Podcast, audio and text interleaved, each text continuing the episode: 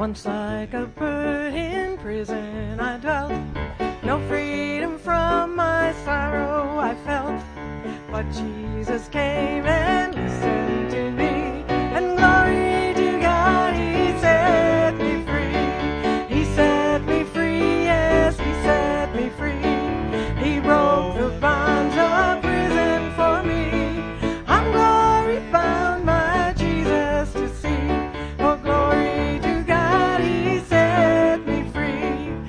Goodbye to sin and things that confound. Not all the world shall turn me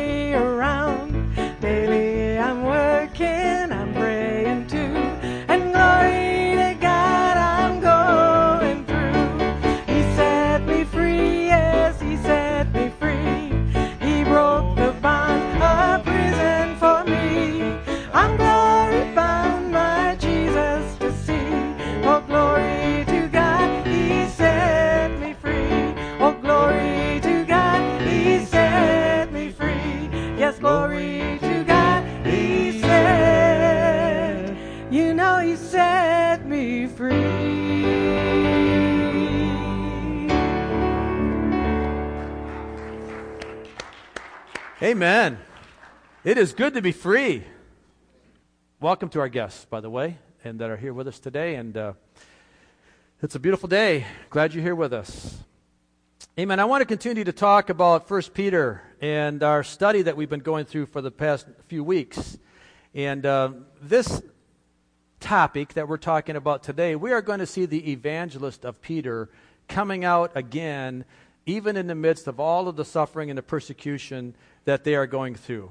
Um, it's amazing that Peter continues to encourage people to evangelize, even in the midst of suffering, even in the midst of going through some hard times. That he continues to encourage them to reach out and show the love of Jesus to those people around them. We're going to see today that the people of his day and the people really of all throughout Scripture are really no different than the people of today. We often think that we are enlightened because somehow we are living 2016 or 2017 and we are enlightened people and we're different. But we're not any different than the Old Testament people. Just so you know that. We're not any different. We're also going to see the fact that God never changes and his love for people never change. He's always been a patient father. He's always been a patient God, wanting and, and waiting and wanting for as many as would to choose him as, his, as their heavenly father. God has not changed.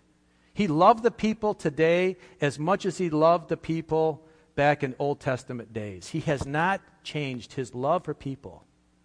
We're going to see how that's important for us to un- recognize that. And then we're also going to discuss one of the more difficult passages in Scripture that I think to interpret, but I think we're going to see a little different perspective today on how God takes this passage here that confounds us sometimes and some of the scholars, but I think if we look at it in the way God would have us to look at it, we're going to see how He shows His patience and His love for people, no matter when they lived. So, as we continue in this study, the question I would have you think about, and you're going to see how this becomes pertinent as we move on, but the, the, the topic or the, the, the, title of the sermon today, and, and the question I want you to consider is how much of a risk taker are you? How much of a risk taker? How much risk are you willing to take? We'll come back to that question later. Let's read our text. 1 Peter chapter 3. 1 Peter chapter 3, beginning at verse 18. And this is in the easy to read version, ERV version, because I like the way it sounded today. It says, Christ himself suffered when he died, and with that one death he paid for your sins. He was not guilty, but he died for people who are guilty. He did this to bring all of you to God. In his physical form, he was killed, but he was made alive by the Spirit. And by the Spirit, he went and preached to the spirits in prison. Those were the spirits who refused to obey God long ago in the time of Noah. God was waiting patiently for people while Noah was building the big boat, or the ark. And only a few, eight in all, were saved in the boat through the flood water. And that water is like baptism, which now saves you. Baptism is not the washing of dirt from the body, it is, the, it is asking God for a clean conscience. It saves you because God, because Jesus Christ was raised from the dead. Now he has gone into heaven. He is at God's right side and rules over angels, authorities, and powers. Amen. Let's pray. Father, we need your help here. We need your help to discern exactly what you would have us to hear from your word today. Lord, we are needing your words. We're, we're needing your thoughts, your ideas, your applications for today, not a man's, not somebody's, but yours. So, God, would you open our heart to receive what you would have us to hear today? In Jesus' name, amen. The first thing that Peter says in verse 18 that Christ himself suffered when he died. Christ suffered. This whole, all of First Peter is talking about suffering and pers- perseverance in the process. We see the theme one more time talked about, but you know, Jesus suffered when he died. But the question is, why did he have to die? Why did he have to suffer? Jesus suffered and died not for his own sake, so that somehow he could save himself. Jesus needed no one to save him. He, was not, he did not suffer and die for his own sake. He didn't suffer and die because he personally committed a crime that deserved death. He didn't suffer and die because he disobeyed God in any way. The only reason that Jesus suffered and died was to save you and I. The people that are doing everything wrong, the people that have sinned and continue to sin, and, the, and that have a penalty of death that we cannot pay on our own. Jesus died for us. And I know that that's, you've heard that before, but you know, we just can never hear that too much. That Jesus died for us in the midst of our struggles, struggles, in the midst of our missing the mark, in the midst of our sin, Jesus loved us enough. God loved us enough that they sent Jesus, God sent Jesus to be our perfect sacrifice. And he also then becomes the perfect model for us to see how one suffers even when they're doing everything right. Jesus didn't die because he did anything wrong, but yet he suffered and he died even when he was doing everything right. That's a perfect model for us. So when we are then instructed also then as we live our salvation, our, our life out to be a, a person of salvation, that we are also instructed to take up our cross and to suffer and to die to ourselves, just as Christ did. Luke chapter 9, verse 23, the Amplified Version of the Bible says it this way And he was saying to them all, If anyone wishes to follow me as my disciple, he must deny himself, meaning set aside selfish interests, and take up his cross daily, expressing a willingness to endure whatever may come and follow me believing in me, conforming to my example in living, and if need be, suffering or perhaps dying because of faith in me. It's always good to know that God is only asking us to do what Jesus already did. They're not asking us to do something that He wouldn't be willing to do because He already did it. Jesus already suffered. He already died on the cross for us, and now He's just instructing us to do the same thing. It's also important for us to understand that God the Father gave Jesus the strength and the ability to endure the suffering that he was going through while he was living this world. That he didn't expect Jesus to do it alone. Jesus was a man just like you and I are a man today. And God is also giving us the support through the Holy Spirit, the same Spirit that sustained Jesus the same Spirit that gave Jesus the ability to endure in the process of living a life of perfection and also then living and dying a life of perfection in that he never sinned in the process anywhere in it and it was through the power of the holy spirit that strengthened him and we have that same power within us Jesus clearly was the perfect role model for us to understand how to receive that authority, how to receive that power. How did Jesus do it? Well, Jesus did it by accepting his Father's will over his own will. Luke chapter 22, verses 41 and 42. Jesus withdrew about a stone's throw beyond them, meaning his disciples, and he knelt down and he prayed, Father, if you are willing, take this cup from me. Yet not my will, but yours be done. You know, that, what a great model for us. Jesus purposely, intentionally gave up his will to his Father's will. Isn't that something that we would think that? Shouldn't I also be able to give up my will the same way then? If Jesus gave up his will to do his Father's will, that's a perfect role model for me to follow as well, that I must do the same thing. Another translation says it this way Father, if you will, please don't make me suffer by having me drink this cup. This cup was death. This cup was the pain and the punishment of going through something that he didn't deserve. He said, But do what you want, for and not what I want. Jesus gives us the proper way to pray and a proper way to accept the will of God in the face of our suffering. And again, what was the purpose? Why did Jesus suffer? Well, he suffered for us. Go back to our text. And with that one death, he paid for my sin, your sins. He was not guilty, but he died for people who are guilty. That's us. He did this to bring all of you to God, all of us to God. In his physical form, he was killed, but he was made alive by the Spirit. Jesus paid the price for all mankind to have their sins covered by his blood and given in exchange for eternal life. That we would exchange our death for life through the blood of Jesus Christ. Now, I say all that to set up the next area of our study that we need to be able to assure that we understand that, that Jesus and God are ever eternal and never changing. God is consistent in all of his ways. His love is consistent in all of his ways. He never changes. Malachi 3 6. For I am the Lord, I do not change. Hebrews 13 8. Jesus Christ never changes. He is the same yesterday, today, and forever. So, with that declaration, knowing that God never changes, we also know that His love never changes.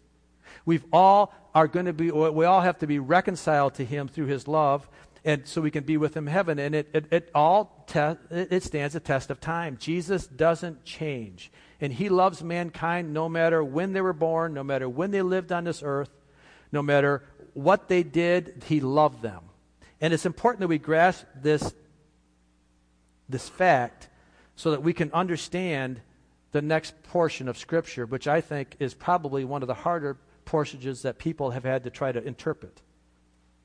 1 Peter chapter 3, 19 to 20. And by the Spirit, and by the Spirit, he, who is he, Jesus, went and he preached to the spirits in prison.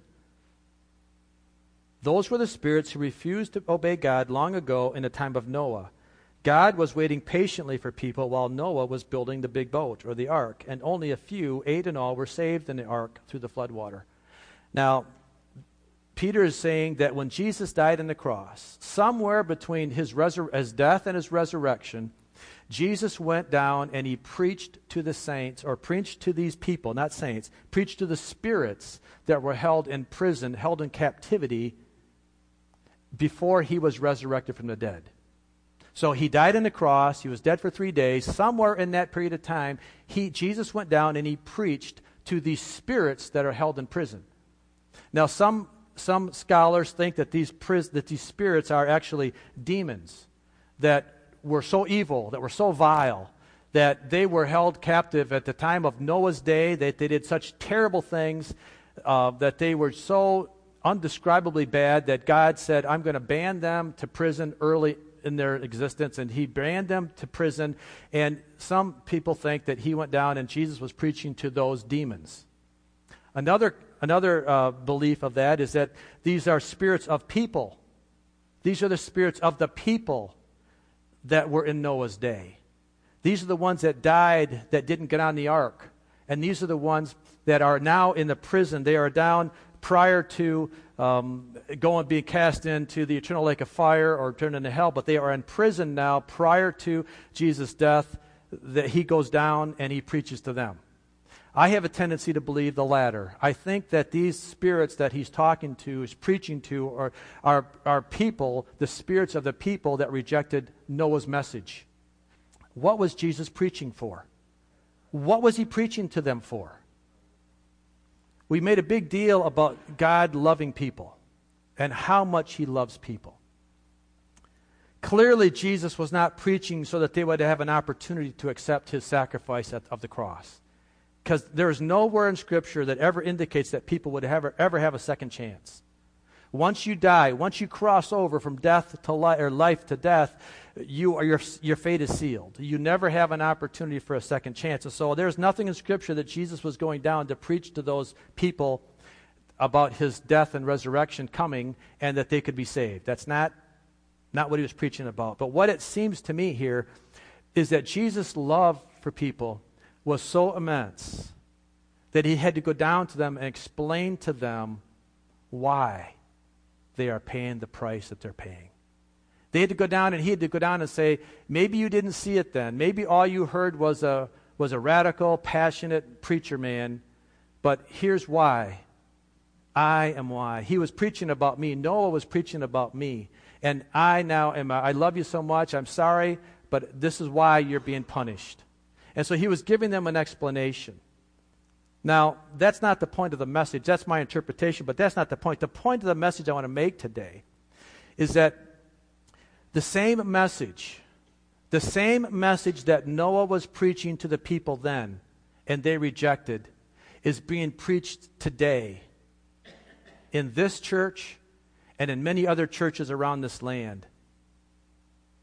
And the people of the day have the chance to either accept it or reject it, just like the people of Noah's day did. That's the point. Now let's talk about what were the people of Noah's days like, of, of Noah's day. What, what, did, what were they like, do you, do you suppose? What, were they really all that bad? Well, Genesis chapter 6, verses 11 through 12, tells us, Now the earth was corrupt in God's sight and was full of violence. God saw how corrupted the earth had become, for all the people on earth had corrupted their ways. So the people were corrupt. It's not really any different than today, quite honestly. The world today is corrupt. It's a dark world, it's a broken world. God's response to Noah, continue to read in verse 13. So God said to Noah, I'm going to put an end to all people, for the earth is filled with violence because of them. I am surely going to destroy both them and the earth. So make yourself an ark of cypress wood. And then he goes on to verse 17 And I am going to bring floodwaters on the earth to destroy all life under the heavens, every creature that has the breath of life in it. Everything on earth will perish. But I will establish my covenant with you, and you will enter the ark, you and your sons and your wife and your sons' eh, wives with you.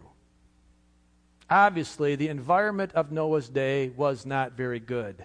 It was dark and it was broken. And God was just in his decision. God was just in his penalty. But the question is was God hasty? Was this a knee jerk reaction of an angry God that he would do this? Well, the Bible doesn't give us an exact amount of time it took Noah to build the ark, but it's somewhere between 100 and 120 years. It took Noah to build the ark. Now, you can imagine here that 100 years, 70, 100, 120, it doesn't make any difference. It's a long time. It's a long time for some crazy man to be out in his front yard building something that had never been built before there wasn't any reason to think that a flood was coming because they didn't have rain before. The earth was watered from the dew of the ground, never had a rain cloud, never had water come out of the sky. So when people, so when Noah said there's a flood coming, they had no idea what he was talking about.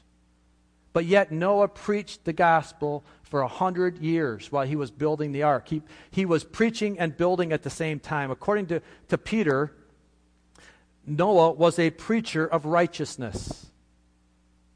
Only one can only ascertain or imagine that if Noah was obedient enough, think about the obedience he must have had to build the ark.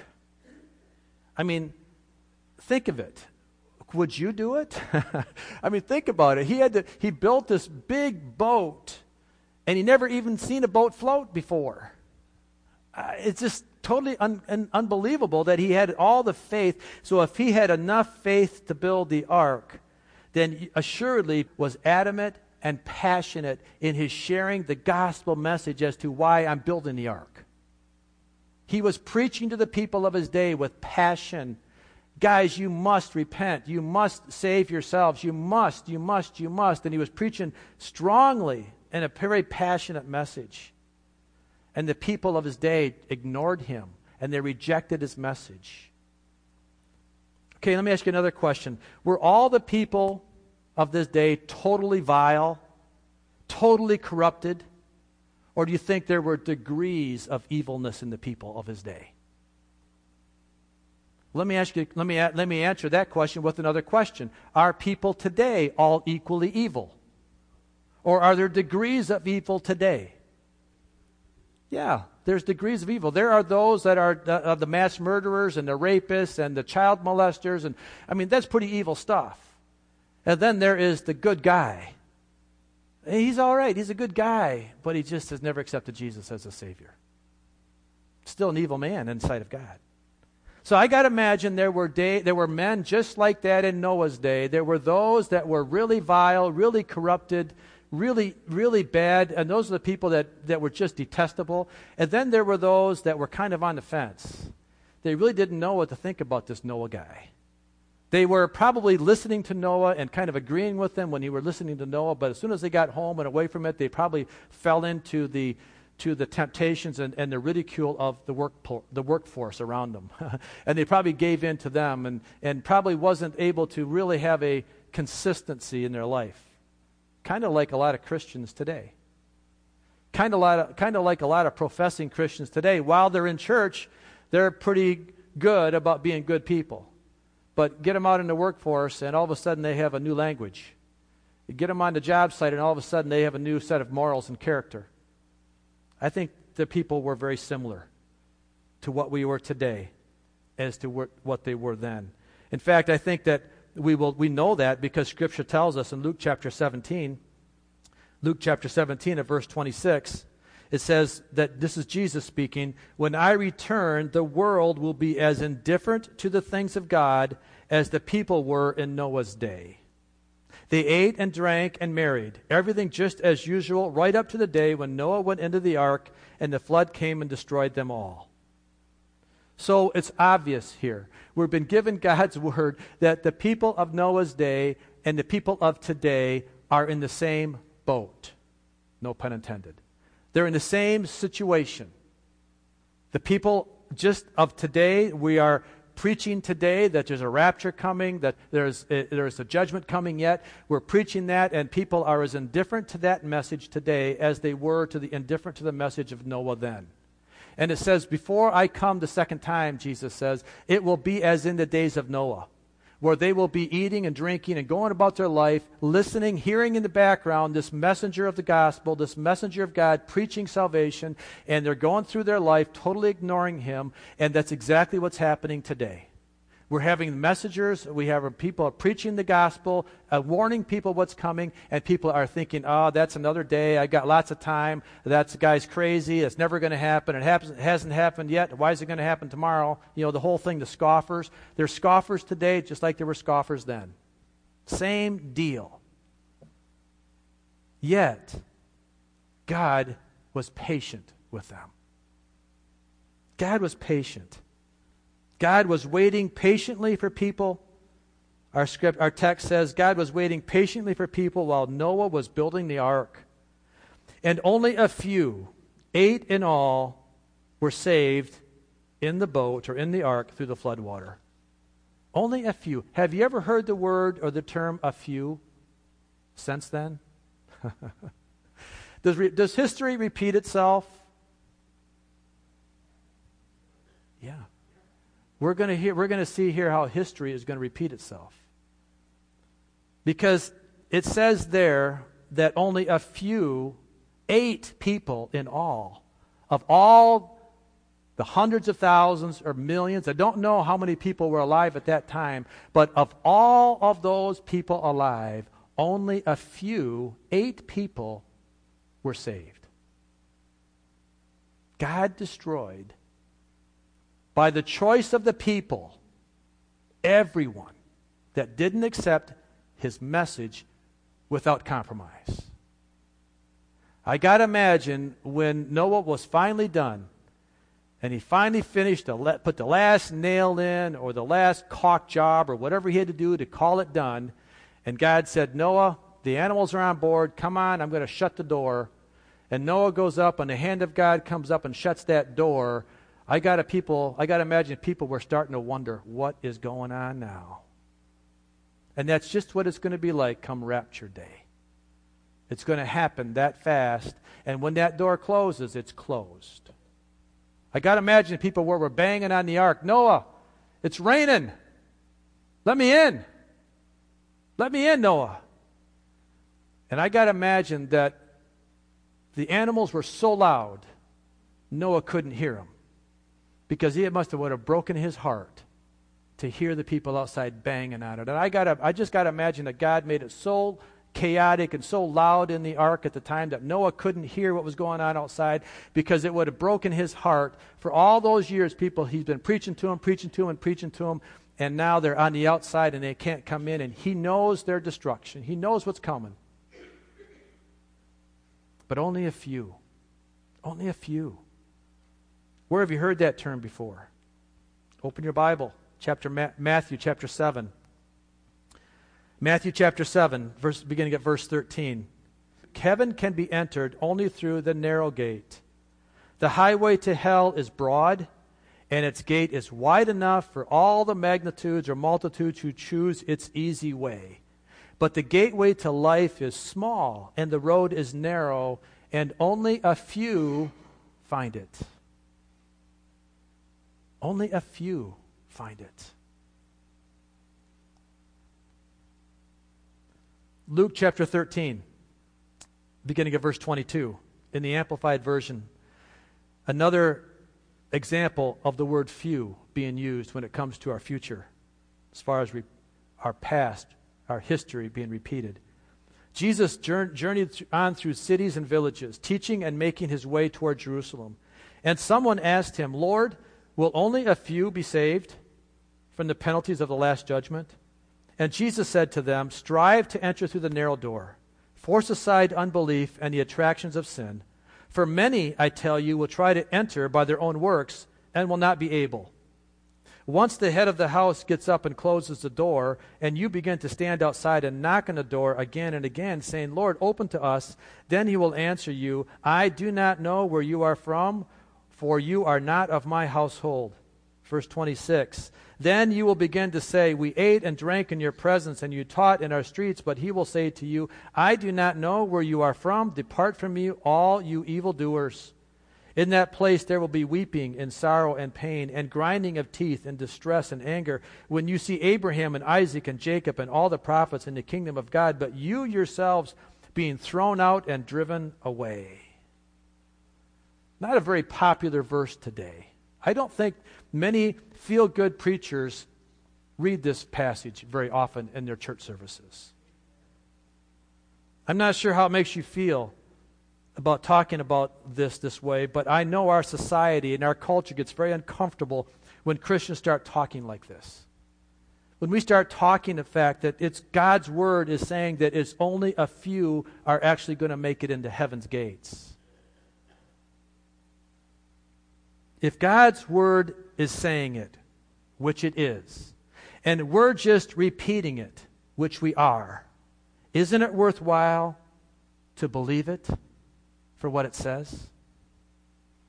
I mean, I would do you no service this morning if I read this verse and said, you know, guys, don't worry about this. It's really not going to be this bad. No. You're, you're good people this is, this is, this is over the top. This is radical. Uh, this, it really isn't going to happen. You know, if I said that, it might make you feel good. It might make you feel more comfortable knowing that you could walk out of here today and think, hey, the, the preacher said I'm okay. But who is the preacher? that preacher is going to stand before God. And believe me, the preacher that says that, his punishment is going to be a lot worse than your punishment because he led so many astray. And I tell you, I'm afraid of God a lot more than I'm afraid of you. And therefore, I want to tell you what God's word says. Because I want, like Noah, I want all people to be saved. I want all people to come to a knowledge of Jesus Christ. And I don't want any of us to be caught into this, buying into this easy believism of, you know, just live your life good, just be a good guy, and God's going to forgive you. God loves all. Yes, He does love you. The question is, how much of a risk taker are you? How much risk are you willing to take? We'll come back to that question in a minute. 1 Peter chapter 3, 21 and 22. And that water, or the flood water that happened here, is like baptism, which now saves you. Baptism is not the washing of dirt from the body, it is asking God for a clean conscience. Key words, we'll come back to that. He's asking, it's asking God for a clean conscience. It saves you because Jesus Christ was raised from the dead. Now he has gone into heaven. He is at God's right side, and he rules over angels, authorities, and powers. See, Peter gives the analogy here of Noah and his family being saved through the, through the flood, like people being saved and then being water baptized today. It's not the water baptism that saves you, but the water baptism is the outward sign of a washing and a rebirth of a person of their sins, and that, and that death no longer reigns in their body because they have been born again and they have been raised up just like those were saved through the floodwaters. That's like a baptism for them. It's that realization that the blood of Jesus covers our sin and that we believe that and that we ask Jesus to forgive us. And then when we do, we have a clean conscience before God. Not that we are imperfect, or not that we're perfect people, because we're not. We're, we are sinners, and we are sinners saved by grace. But now the blood of Christ gives us a clean rebirth, rebirth and a washing of our life. So now we can have a clean conscience before the Lord. I can live a happy life. I can live a joyful life because my sins are forgiven, because I'm not under condemnation anymore. I'm a new creation through Christ Jesus. That's the lifestyle that we can chase after. That's the lifestyle that we can have. I can have that. You can have that. You don't have to live under the guilt of your sin. Because once Jesus forgives you of it and washes you of it, and you go through that birthing process of baptism, that now you are assured of your salvation as you continue to live in it on a daily basis. But I want to ask you again how much of a risk taker are you? Do you consider yourself pretty conservative when it comes to your finances? How many here are really willing to take a big risk with your money? How many are really to, to, are willing to take it down to the casino and throw it on the blackjack table and put it out there and say, Yeah, I'm going to risk it all? Uh, I don't think many of us are. I, I think pretty much we're pretty conservative with our, with our finances that way. But I want to ask us again how much of a risk taker are we when we know that history is going to repeat itself? History is going to repeat itself. There's going to come a day when there's only a few that are going to make it into heaven. Just like only a few were saved on, uh, at Noah's day, there's only going to be a few. Jackie, can you come, please, and help me here? You can close up and play some music while I ask the question again. How much of a risk taker are you? Now, and the reason I'm asking this question is because some people say, Mike, you're really hard. You're really preaching a hard word here. But let me ask you the question what happens if I'm wrong and those that are saying, Mike, you're really preaching a hard word? What happens if I'm wrong and you're right? What happens if I really am preaching a really hard word? And in the reality of it is that many are going to come into heaven's gates. What happens if I'm wrong and you're right? Well, the worst that could happen here is that you would see a lot of people that are going to get into heaven that you didn't think were going to get into heaven. uh, that's the worst that could happen.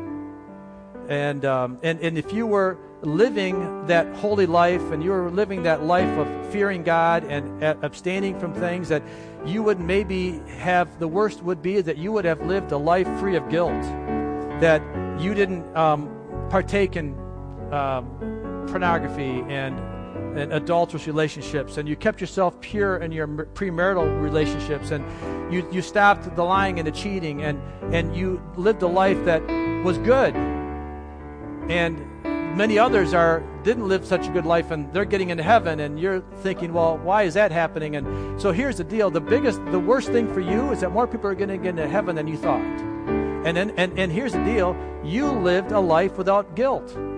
You lived a life of happiness in the process because you didn't have to feel any guilt or condemnation because you were living a good life so if i'm wrong and if i'm reading god's word wrong and really more people are going to get into heaven than I'm saying, then there's no downside to that. But what happens if I'm right and you're wrong? what happens if the Bible is really saying and it really means what it says? And you're on the outside here now. See, the risk is if you're willing to take that risk, and that if I'm really right, and only a few are going to make it into heaven. And you're on the thinking, you're on the side thinking, oh no, there's many going to make it into heaven because I'm reading the word too hard and I'm taking it too literal. That's going to be a bad day for you. It's going to be a bad day because you're going to get there thinking that God's going to let you in because He's a good God. A good guys would let me in. No, what is going to happen is that Jesus is going to love you so much, he's going to do just what he did to those prisoners that he went down and preached to, and he's going to say, You rejected the message. Noah gave you the message, prisoners. You rejected the message in 2017. It doesn't make any difference when you lived. I loved you the same. I loved you all the same. The message never changed. The way to salvation never changed. It was all the same, and you choose, you chose to take a risk and you lost. And I'm sorry, but that's what it is. This morning, I would just ask us all here that we would examine our life and that we would choose righteousness over worldliness, choose holiness, choose a life that is above reproach. Choose to ask Jesus to forgive you and then live like it live on that narrow road with minor corrections of repentance to keep yourself on that narrow road. So that when that day comes and you stand before Jesus, you're not surprised. You didn't take the big risk. You trusted Jesus. You trusted every word that he said. Would you pray with me in a minute? Would you close your eyes and just pray? Father, we just come to you now in Jesus' name. And Lord, I know I'm preaching to the church. And some would say, Mike, why you preach to the church this way? Because we're all saved.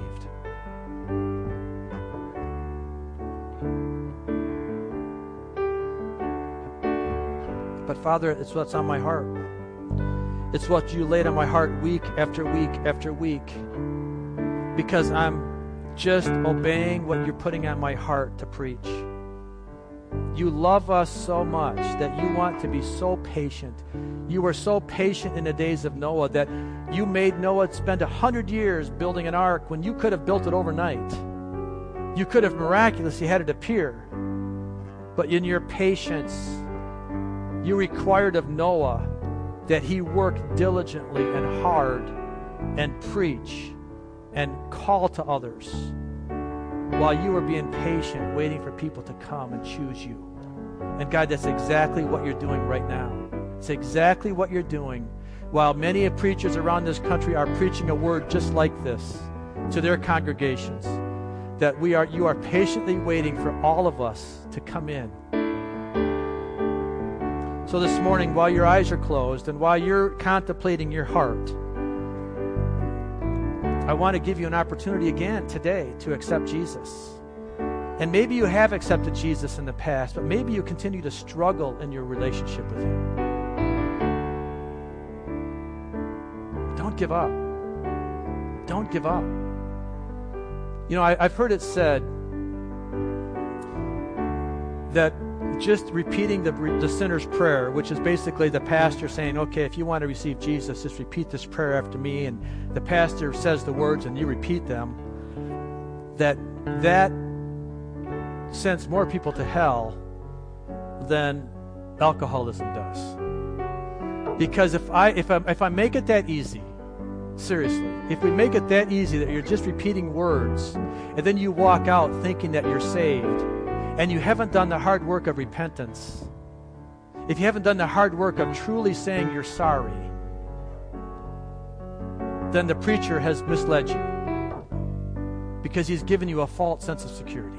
And I want you to know that every person that comes to the cross of Christ comes the same way. They come on their knees. You're no different than anybody else this morning, if you need to make your heart right with the Lord, yes, it begins with your words, but it's finished through your actions. Day after day after day.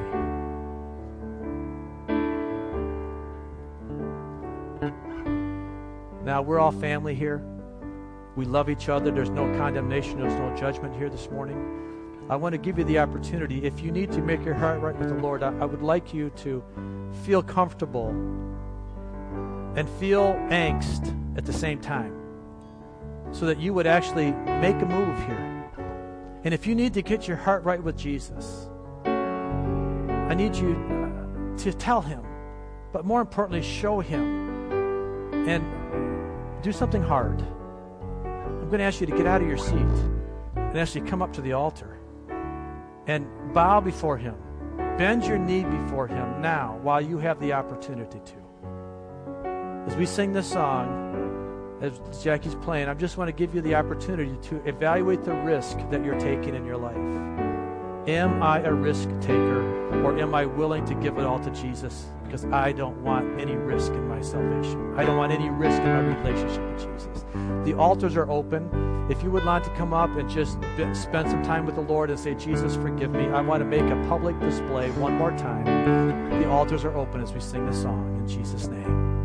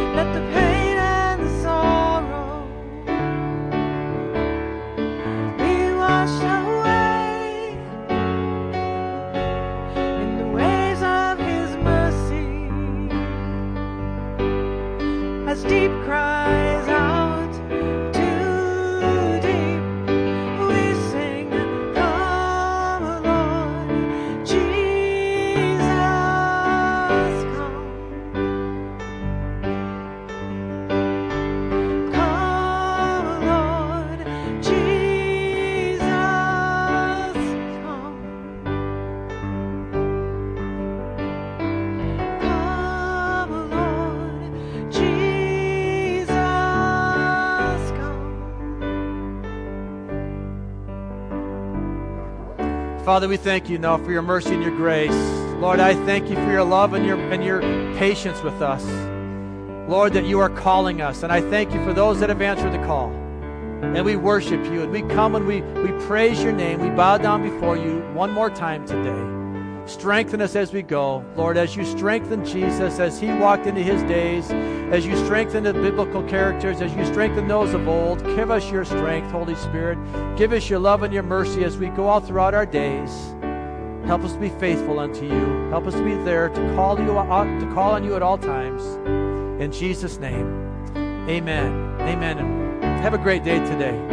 Enjoy the presence of the Lord. He's a great God and He loves you much. Amen. Thank you, Jesus deep cries out.